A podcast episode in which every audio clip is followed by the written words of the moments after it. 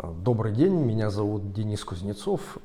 Я работаю в Национальном музее Республики Карелия ученым-секретарем. И сегодня собираюсь рассказать об одном из выдающихся изделий карельской промышленности 20 века. Это тракторе ТДТ-55 «Онежец», Почему э, этот трактор заслуживает особого внимания? Вероятно, это э, одно из изделий э, нашей республики, которое можно смело называть брендом, известное не только э, в нашей стране, там, бывшем Советском Союзе, но и э, практически во многих странах мира. И э, что нам нужно знать э, о ТДТ-55? Ну, во-первых, это изделие э, Онежского тракторного завода, тракторным заводом э, он стал в 1956 году. Технологии тракторостроения были переданы на завод э, с Минского тракторного завода.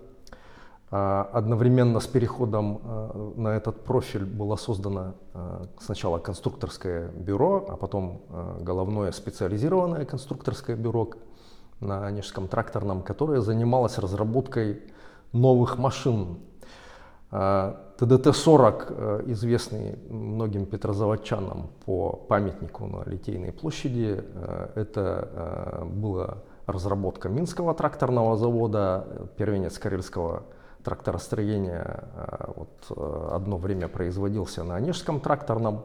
Однако упомянутое конструкторское бюро сразу же начало разрабатывать новое поколение машин, и постепенно через модернизацию 40-го трактора, через такие модели, как ТДТ-40М и Т-49, удалось создать э, концептуально новую машину, которая была запущена в серию в 1965 году.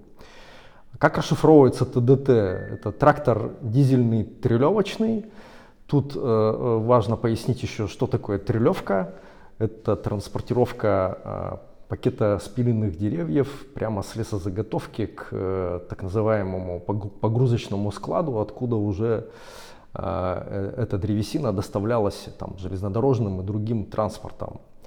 А в чем же преимущество 55-го трактора, чем он отличается от предыдущей модели, там, от сороковки?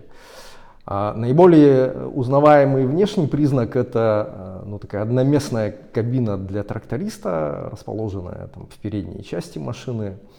А в предыдущем тракторе э, эта кабина располагалась над двигателем, а в ТДТ-55 э, удалось создать наиболее комфортные условия для работы тракториста, поскольку эта кабина была отделена от, от машинной двигательной части что снижало там загазованность, обеспечило э, более комфортные условия работы тракториста и хороший обзор.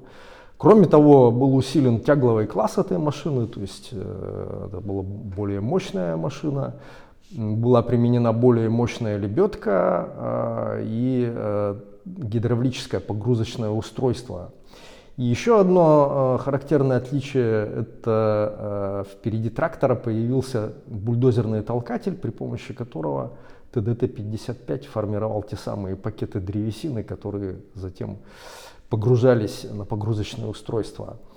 А, но а, нам э, здесь важно еще такой момент, что это было, ну, можно сказать, инновационное изобретение. В каком смысле?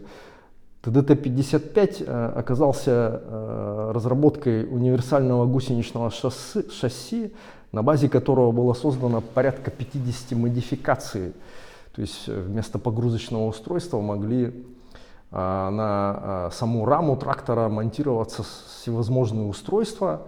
Но наиболее знаменитыми модификациями является уже лесохозяйственный трактор ЛХТ-55, трактор э, бесчокерный э, э ТБ-1, который был снабжен вместо погрузочного щита гидравлическим манипулятором э, и загружал, загружал древесину в специальное устройство коник. И еще одна замечательная машина, это ПТ-90, то есть плавающий трактор, который э, в конце 60-х годов помогал э, справляться с организацией сплава древесины по рекам, однако был выпущен в единичных экземплярах, поскольку э, этот сплав в начале 70-х годов был запрещен. Какое-то время ПТ-90 еще использовался в Мурманском морском пароходстве, помогая разгружать суда на, в таких площадках и поселениях, где не было специальных причалов. Но сама по себе машина замечательная. Кстати, вызвала особый интерес еще и оборонных ведомств.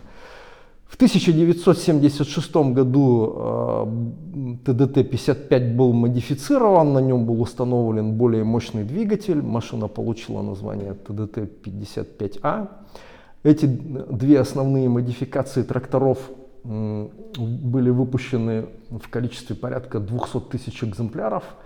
А, машина сходила с конвейера вплоть до 2003 года, после чего была заменена а, уже машиной нового поколения ТЛТ-100. И э, почему все-таки мы можем говорить об этом тракторе как бренде? Это не только самое массовое изделие Онежского тракторного завода, но и еще та машина, которая активно поставлялась на экспорт то есть э, эти машины получили порядка э, 30 зарубежных стран.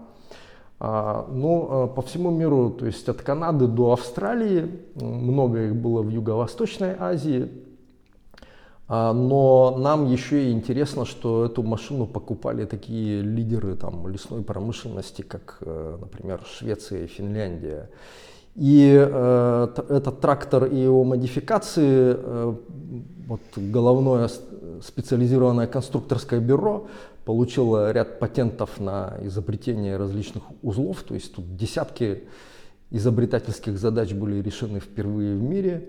И э, здесь э, нужно вспомнить еще, э, наверное, такую фамилию, как Николай Петрович Магеровский, который возглавлял ГСКБ это конструкторское бюро практически на протяжении 20 лет, и все упомянутые основные модификации ТДТ-55, они, в общем-то, делались под его руководством.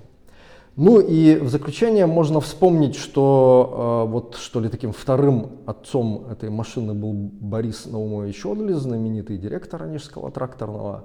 И э, именно в период массового выпуска ТДТ-55 завод был награжден двумя орденами. Сначала Октябрьской революции в 1971 году, а затем орденом Ленина в 1974.